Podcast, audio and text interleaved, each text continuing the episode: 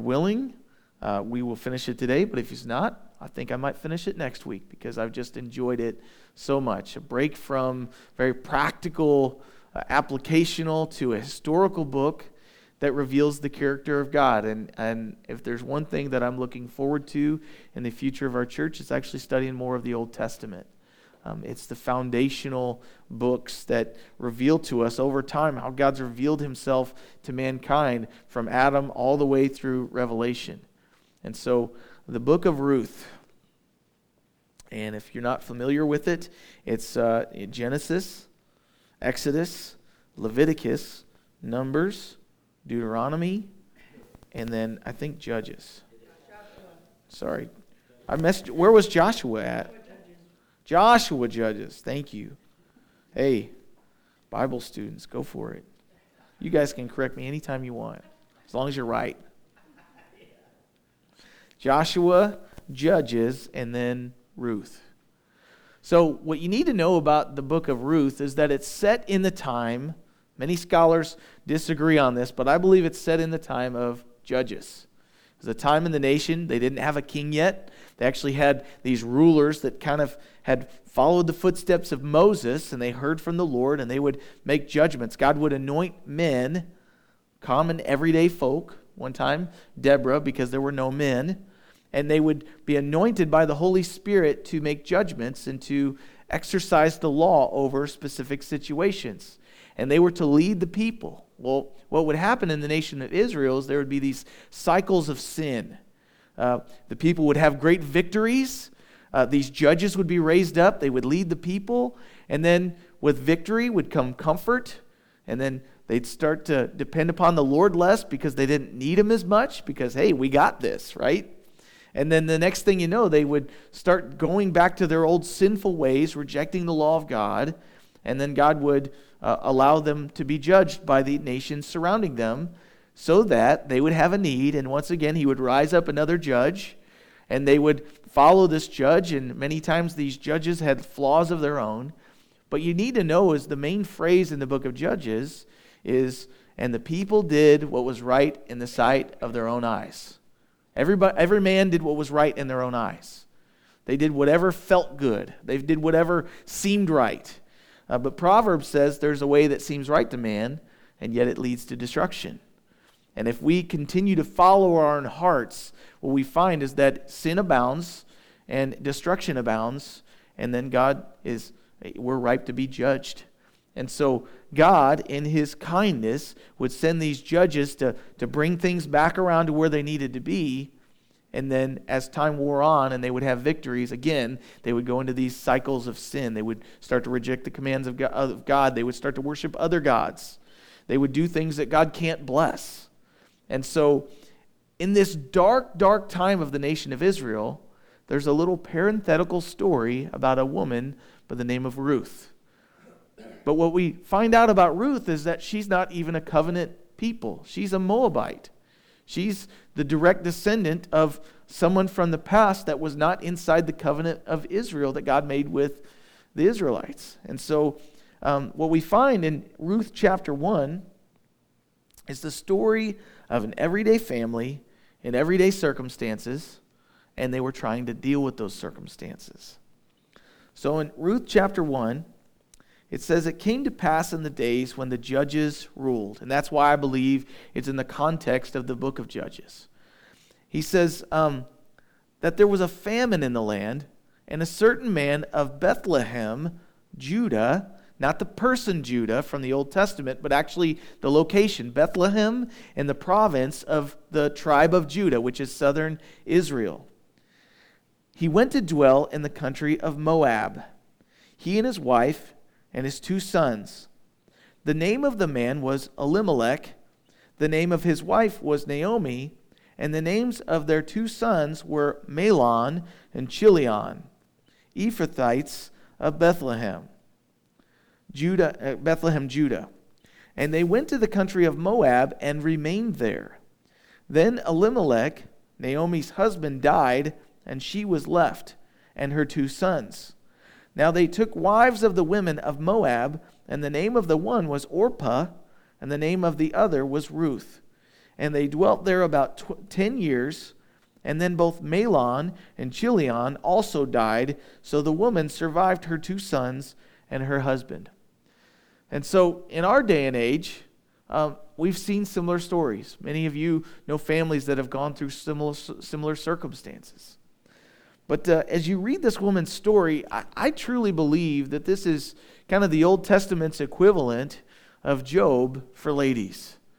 Because Job lost his family, he lost his children, he did not lose his wife, but he lost his cattle, he lost his livestock, his barns were blown down, his ability to earn a living. And so, in, in many ways, he lost what might seem like more. But as we're here, we are at Mother's Day. And what is one of the worst things that we've seen happen to moms is that they lose their husband or they lose their children. And maybe you wouldn't agree with me on that, but moms care. Moms are not wired like dads. Dads care, they just care in different ways. But moms take everything to heart, right? And, and they care deeply about the people that they care about. And so in this case, in her world, she may not have lost um, their buggy or their horse or their livestock or even their land, but she's lost her world. She's lost her husband and she's lost her children. And so uh, it's one thing to never be able to have children, uh, and maybe some of you would have different opinions on this, but I'm going to say it's a whole nother thing to have children, to invest your life in them.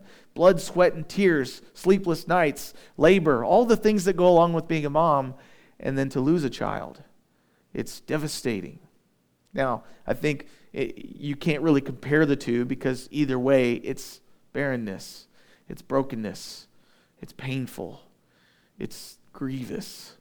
It's sad. And so we have this woman who has just gone through a great ordeal and she's lost, in her mind, probably everything. Now, one of the things you need to know about the nation of Israel is, is in the times God had promised in his law to them, if you will do these things, then there will be blessing attached to obedience.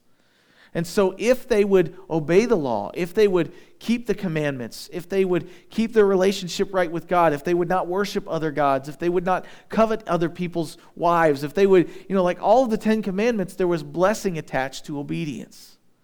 And when they would start to disobey, there would also be cursing. And so, eh, cursing would essentially be judgment on them. And so, for the people in the nation of Israel, this is not a land like Egypt where there was always water flowing through.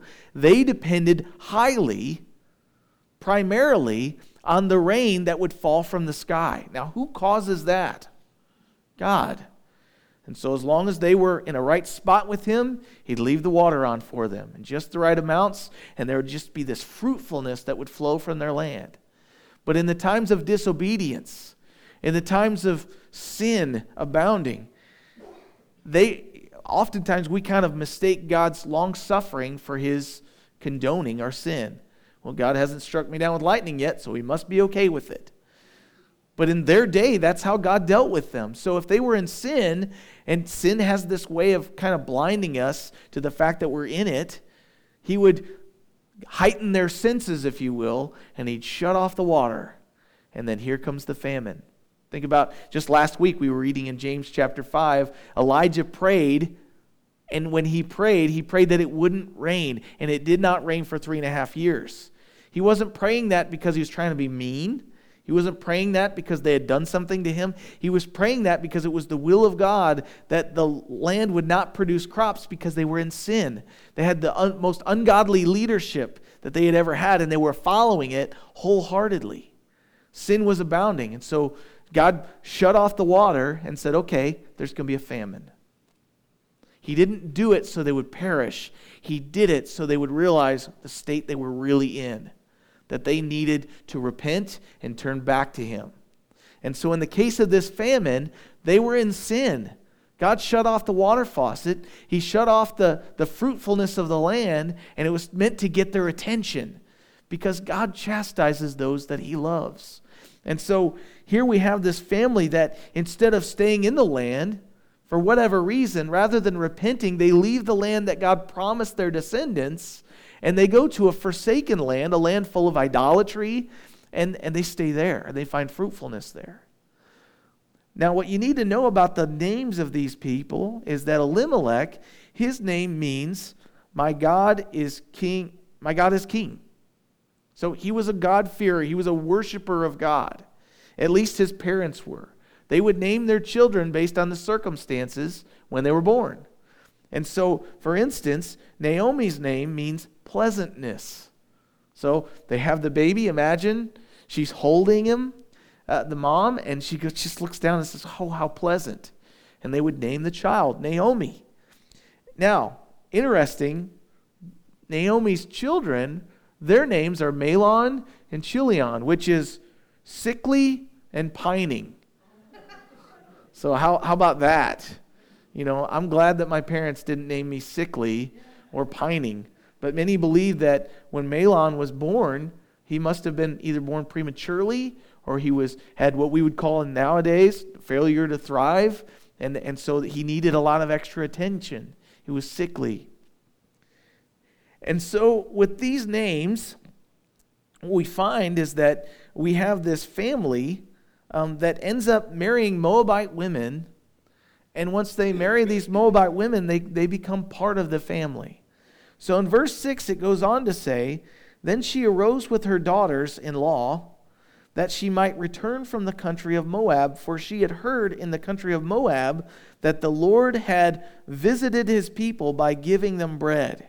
So their barrenness of land, their lack of fruitfulness, it seems they have repented and it seems God's turned his face back towards them. He's making his grace to shine upon them, and he's making them fruitful once again.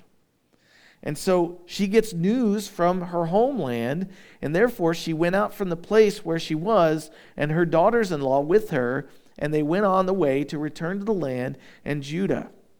Excuse me, the land of Judah. And Naomi said to her daughter in laws, daughters in law, Go, return each to her mother's house. The Lord deal kindly with you as you have dealt with the dead and with me. The Lord grant that you may find rest, each in the house of her husband. Now, to be a woman in the state of Naomi's and to have these daughters in law, think about in laws. It's not kind of a positive term many times in most families. Uh, most families, you hear the term in law, you're like, oh gosh, but that's fun, you know? And maybe that's not the case for you, and I hope it's not. There's blessing in those relationships that God's given you that are not blood relatives. But the reality is, here they seem to have a good relationship with Naomi. They're sticking by her side, even though the sons, basically, their obligation is no longer there.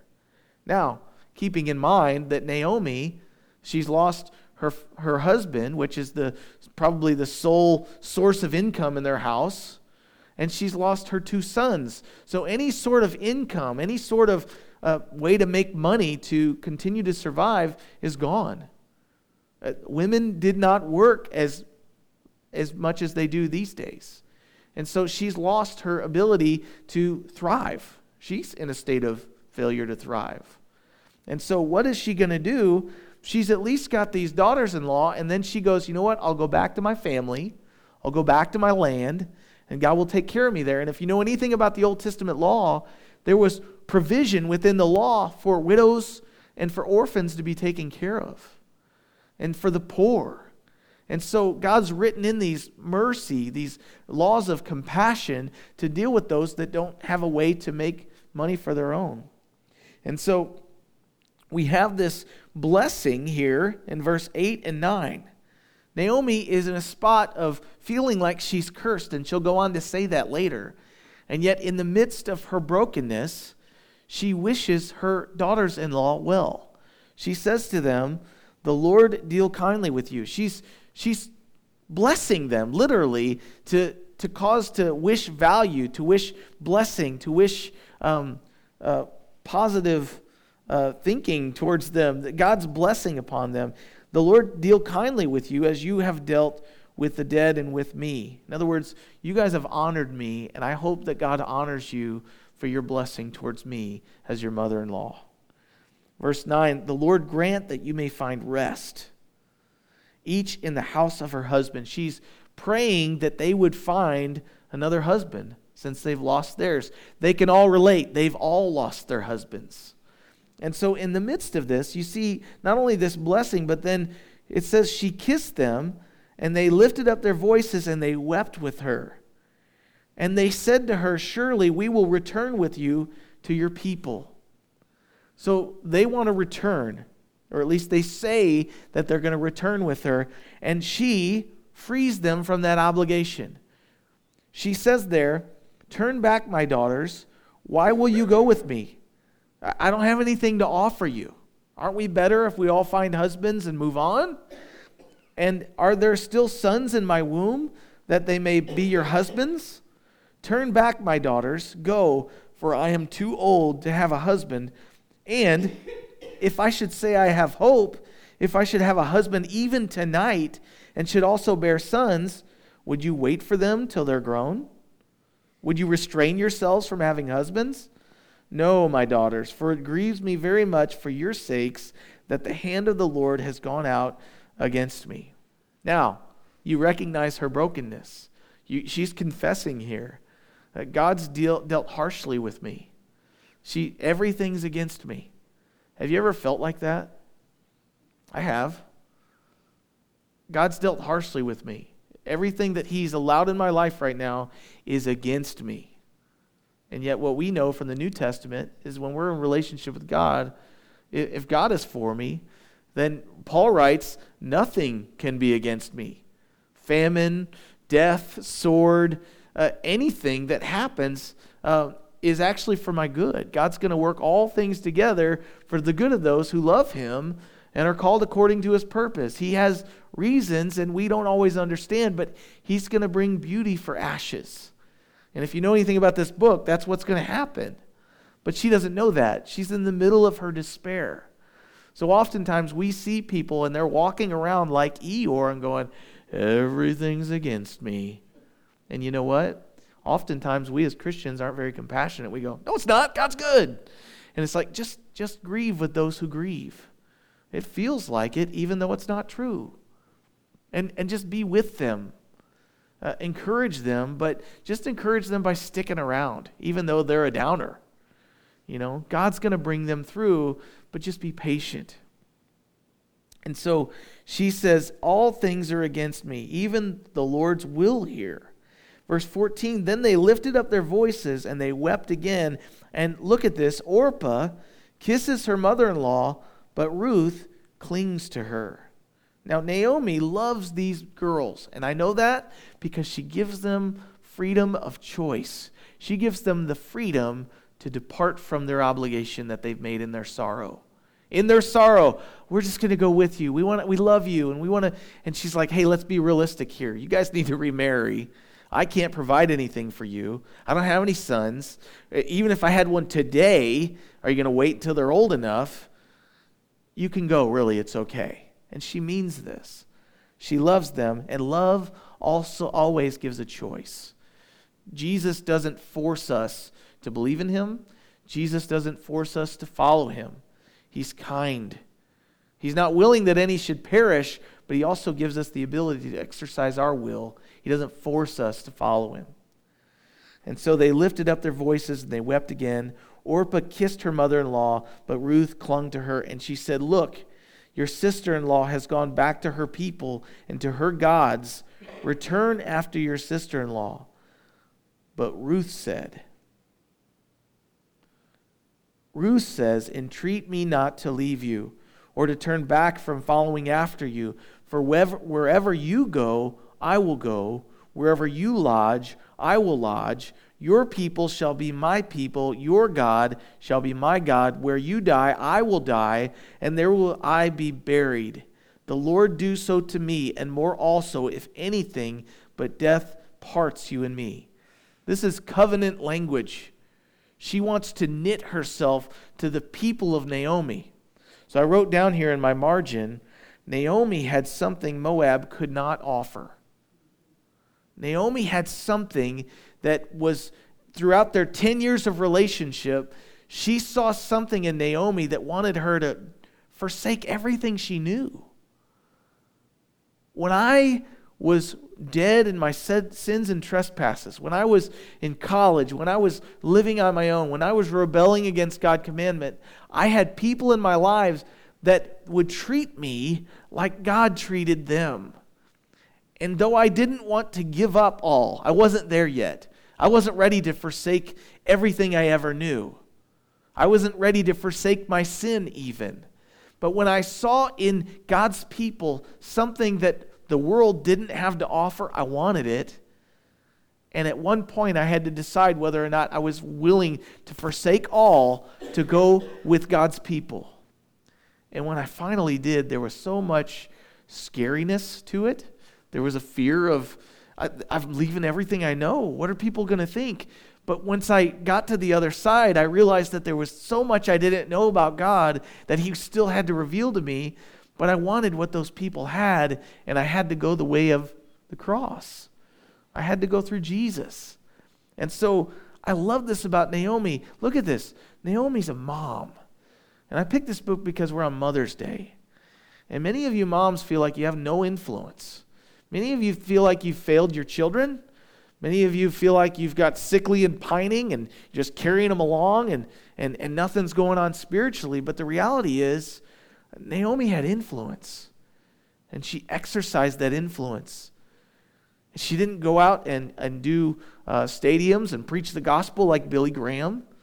She didn't go to foreign countries and do missions. Uh, she lived faithfully to God in her home. And the people that God brought into her home saw the character and the attributes of God, and they wanted what she had. That's amazing to me. With the faith of a mustard seed, just being faithful in the small things, God's moving a mountain. I think that we have the technology to move mountains. I've seen them do it. You guys remember the big hills that they had up in in uh, the in the lead belt, the the big um, yeah, the chat dumps. I was looking at a picture the other night and I saw the chat dump hill behind Lee Mechanical. I watched them move that one summer. They took truck after truck after truck and moved all of it out because it was blowing around and spreading lead everywhere. And then they literally covered the whole mountain with rocks. We have the ability to move mountains, but God moves the mountain of the human heart. Have you ever tried to convince somebody other than they already believe? It's more impossible than moving mountains. It is. A person convinced against their will is of the same opinion still. We dig in our heels. That's what we do. But Romans chapter 2, verse 4 says that it's the kindness of the Lord that leads men to repentance. By the way, arguing never changed anybody's heart. If anything, it hardens the human heart. You don't care about me. You just want to force your will upon me. I don't see Jesus arguing with people a whole lot. I see him presenting the truth. I see him showing compassion. I see him uh, staunchly uh, dealing with those who were religious, and I see him showing compassion towards those who were not. But I see human hearts changing over and over again, and I never once saw him get into a fist fight. I never once saw him debate with somebody on Facebook. Now, I get it. They didn't have Facebook. He would have. No, I don't think so.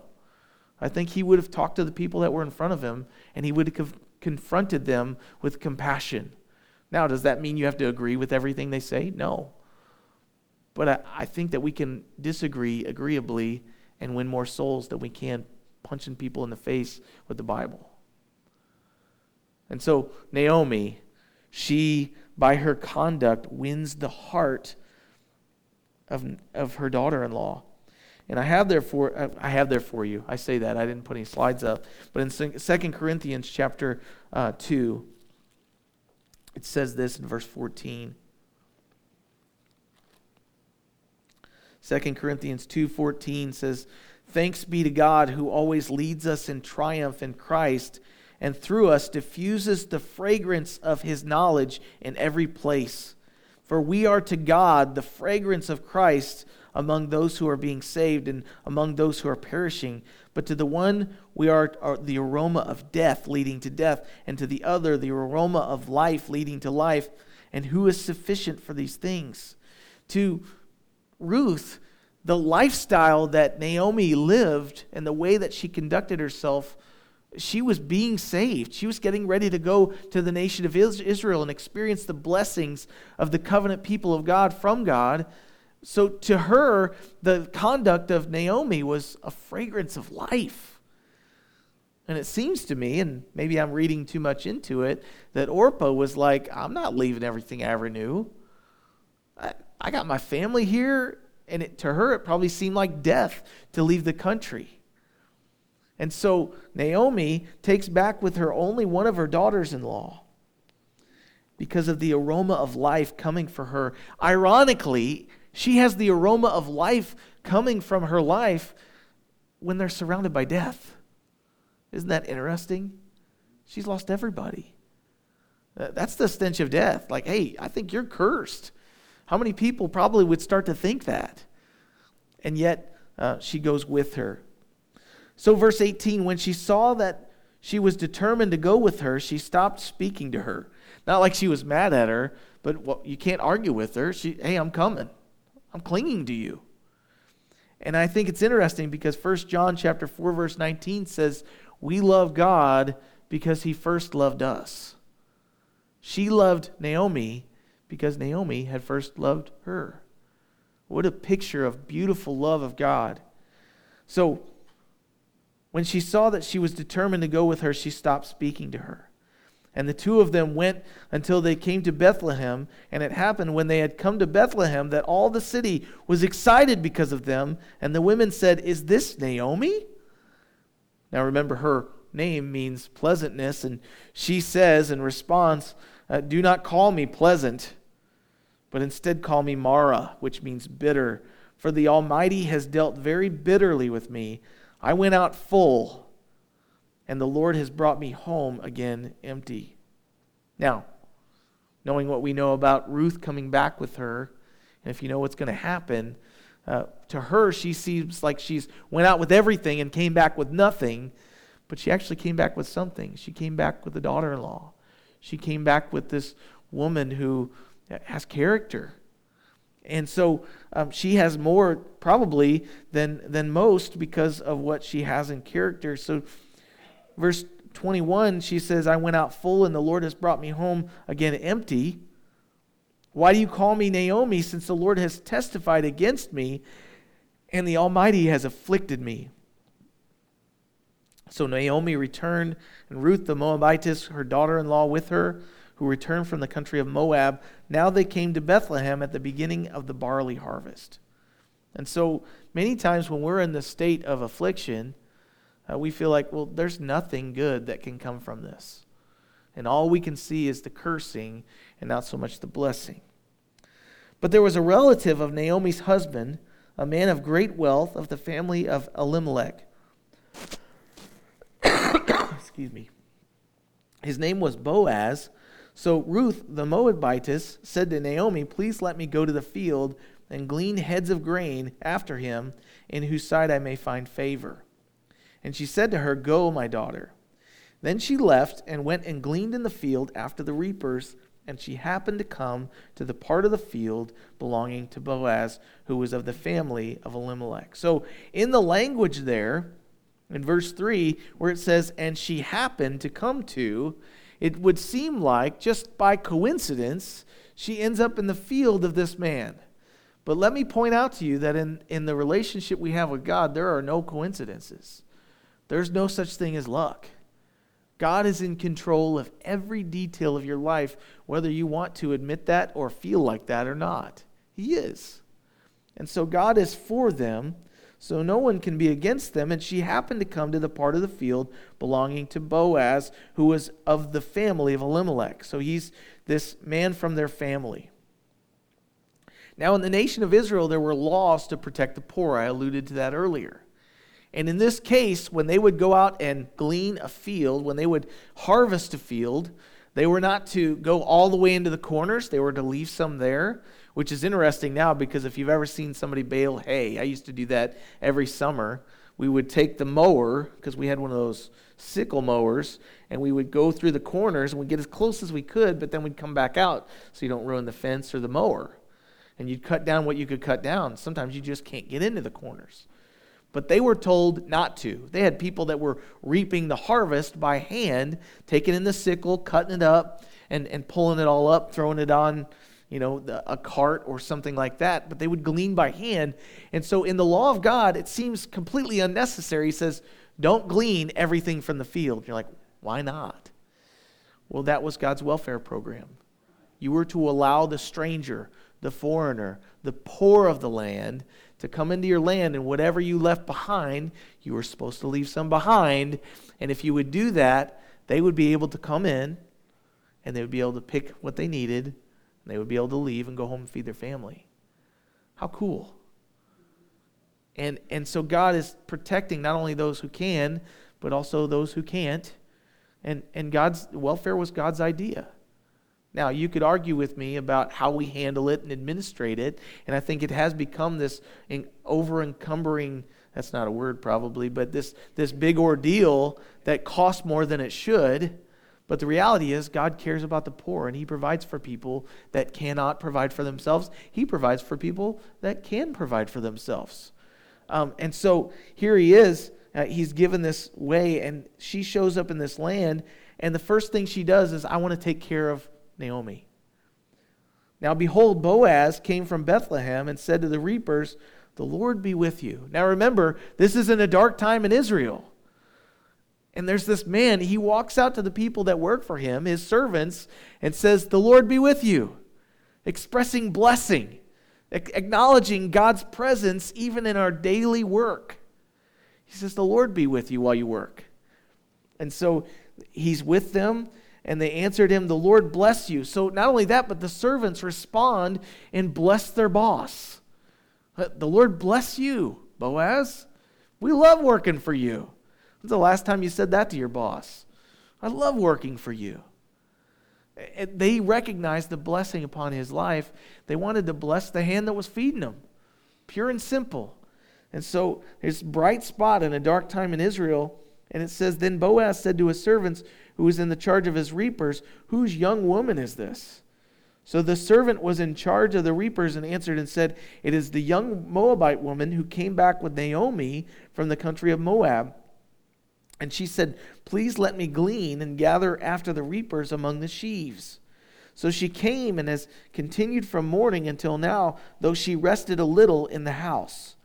So then Boaz said to Ruth, You will listen, my daughter, will you not? Do not excuse me, do not go to glean in another field, nor go with her, but stay close by, my young women. Let your eyes be on the field which they reap, and go after them. Have I not commanded the young men not to touch you? So he's protecting her. And when you are thirsty, go to the vessels and drink from what the young men have drawn from the well. So she fell on her face. She humbles herself before him. She bowed down to the ground and said to him, Why have I found favor in your eyes that you should take notice of me? I'm only a foreigner. Now, foreigners, even in that day, were treated with contempt. You're not us. And yet, look at this the character of Boaz, he reaches out to her. Now, I don't think at this point he has interest in her. I think he does, but he looks at her, he calls her daughter. So, anybody single in here? Men, if you have a woman in your life that is not your wife, if you will treat her like a daughter, if you will treat her like a sister, then you're not going to do wrong things with her. Boaz treats her respectfully. He calls her out as if she's family. And I love this because it changes your aspect, it changes your attitude towards women. But she says, How in the world are you treating me so nicely? I'm a foreigner. I'm not your people. I know that I don't deserve to be here. And Boaz answered and said to her, It has been fully reported to me all that you have done for your mother in law since the death of your husband, and how you have left your father and your mother and the land of your birth, and have come to a people whom you did not know before me. You've, I know that you've left everything. I know what that costs. I've seen you take care of your mother in law, even though your obligation really is done. He recognized Look at this. He's not calling, man, he doesn't say, hey, look, you're good looking. I'm going to treat you really nice. He says, I notice your character. And I tell you what, I've said this before, but the, th- the first thing that, that drew my heart to my wife now was not so much her appearance, it was her character. She had character unlike anybody I'd ever seen before. The way that she talked about her family. I wanted my kids, I want my kids to, to glean from that because character outweighs everything else. It just does. Proverbs chapter 31, if you want to turn there with me, we'll just read a few verses.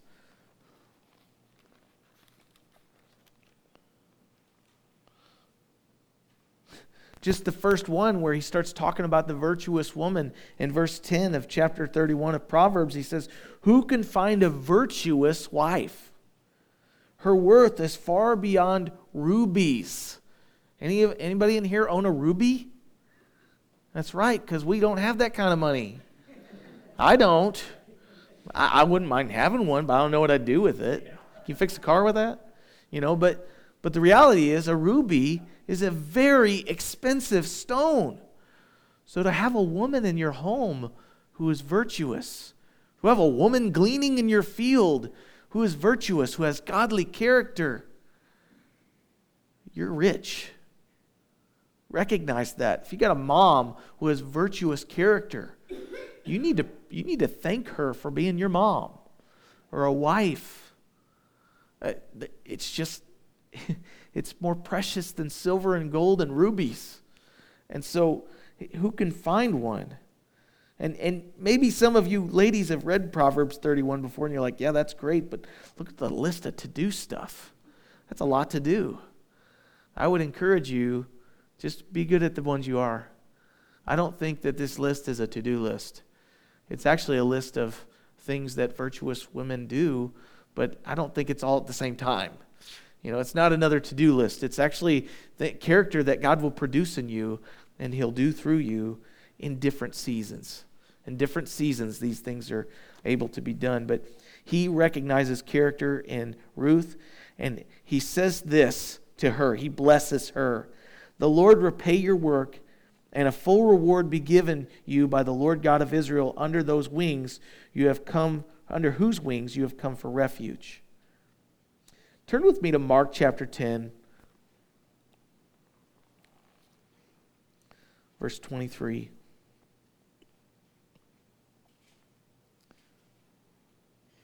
Jesus has just spoken to the rich young ruler, the young man who had everything and he had come up to Jesus and he said, What must I do to inherit eternal life? And so Jesus looks at him. He, he doesn't look at his appearance, he doesn't look at what he's wearing, he doesn't look at his family he came from. He looks at his heart, it says. And he says, One thing you lack take all that you own and sell it to the poor, or t- sell it and, and give your money to the poor because the one thing he lacked was a character attribute. He was hoarding up things on earth rather than storing things in heaven. And for everybody, that's not necessarily the case. But right after that, he looks at his disciples in verse 23. He looked around and said to his disciples, How hard it is for those who have riches to enter the kingdom of God. And the disciples were astonished at his words, but Jesus answered again. They were astonished because it was looked upon in Israel if you had stuff, then you obviously had you obviously had the blessing of God on your life. And he's like, "No, no, that's not how the kingdom works." But then he says, "Children, how hard it is for those who trust in riches to enter the kingdom of God. It's easier for a camel to go through the eye of a needle than for a rich man to enter the kingdom of God." And again, they're greatly astonished, saying among themselves, Well, then who can be saved? But Jesus looked at them and said, With men it is impossible, but not with God, for with God all things are possible. And Peter said, Well, you know, God, you know, Jesus, see all the things that we've done? We've left everything to follow you. As if we've done some great thing. Peter's like, Well, we've left everything. You proud of me, Jesus? And Jesus says, Well, yeah, I'm proud of you, but you're actually getting the better end of the deal, is what he's going to say. He says, Because assuredly I say to you, there's no one who has left house, or brothers, or sisters, or father, or mother, or wife, or children, or lands. Think about Ruth. She's left all of that. She lost some of it, but she left her homeland. She left her place of comfort. But there's a promise to those who are willing to do that. For my sake and for the gospel's, they've left all these things who shall not receive a hundredfold now in this time houses and brothers and sisters and mothers and children and lands with persecutions. So there's that part. And in the age to come, eternal life. So maybe you've had to leave some things in order to be a part of the kingdom of God, but you're blessed if you do this. Consider the cost, yes, but consider the blessing. For me, when I first started getting ready to follow Christ, I had all these questions of what, what about this? And uh, my life's going to change. And what about my, what's my family going to think? And look at all, at all the things I was going to lose, possibly. But Jesus says here, you're going to gain. If anyone would gain his life, he must first lose it for my sake, is what he says. And Naomi and Ruth are a picture of this because Naomi's lost everything. Ruth gives up everything. And what we're going to find out is that she ends up gaining way better than she had. I mean, she was married to either sickly or pining. I mean, you don't want to give that up. And, you know, for whatever reason, she lost her husband. I mean, I don't want to make light of that. She was broken. But the reality is, uh, God gives her Boaz this godly man. And so, beauty from ashes.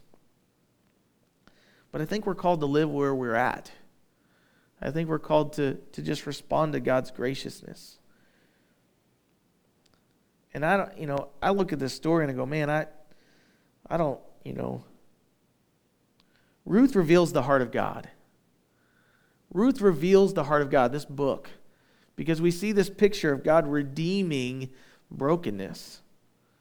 But do you realize that God desires to reach the whole world, not just your world? For the Israelites, God desired to reach the whole world through the Jews. And they took what God gave them, they they kind of held it to themselves. And so, through God's providence and through coincidence, his control over things, he sent them to a land where they ended up losing everything but when she comes back, she comes back with this daughter in law that ends up being a blessing to her and then ends up marrying Boaz. And out of that comes from the fruit of their marriage, we're going to find out uh, Obed, who is a descendant of Jesse, who is a descendant of King David. She gets to be a part of the lineage of God, which is amazing because God desires to reach the whole world, not just the Jews even from the Old Testament. And God desires to reach his whole world, not just yours. So the brokenness that happens in your world, you could be bitter, you could be Mara, but recognize that God doesn't desire to make you bitter. He actually desires to reach more people. And in brokenness, we become more open to what he wants to do. Had she continued to have her family, who knows what would have happened, what would have happened with Ruth. And so, um, I guess the point I want to make from Ruth is that as moms, uh, sometimes we feel like we've lost our children. I'm not a mom, I get that. But the risk is that when we lead our children to the Lord, and, or when we have seasons where we didn't and we're experiencing the consequences, God's going to work all that out. We just need to be faithful today. Ruth didn't know she was going to get a husband. Ruth didn't know that things would get better for her in the land. She just recognized the blessing of God on Naomi's life and she wanted to be a part of it. And so I don't know where that leaves you today. Uh, moms, just keep being moms in the Lord. Trust Him with the daily. It's hard. It is. It's not easy. Uh, Mother's Day is an awesome day to celebrate, but the reality is, after Mother's Day is over, you're going to be still doing all the same stuff and nobody's going to high five you for it. But God's watching. and He's using it. And so just keep going. And if you feel like you, get, you live in a dark world and your situation is never going to change, keep trusting Him anyway. He, he's going to use everything you do to bring glory to His name. And when Jesus is lifted up in your life, He draws all men unto Himself. may not be your children. I also wrote down on my margin here that you know not, not every child that you have will be actually your child. It might be somebody else's kid you raise. Do it unto the glory of God. I am blessed with a good mom, but I also have many moms within the church that have poured in value that I cannot count. I was praying and thanking the Lord for them this morning. So many. So many meet practical needs, so many that pray for me constantly. Uh, moms are awesome. And so uh, praise the Lord for moms that love Jesus. So, Father, thank you so much for the story of Ruth.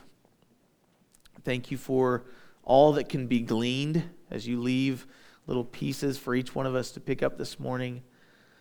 I pray that as uh, some here who have never had children would recognize that uh, we don't have to have children in order to have value in the eyes of our Father, that there are children that they don't even know about, that they've raised in the way that they've taken care of them and shown their godly character.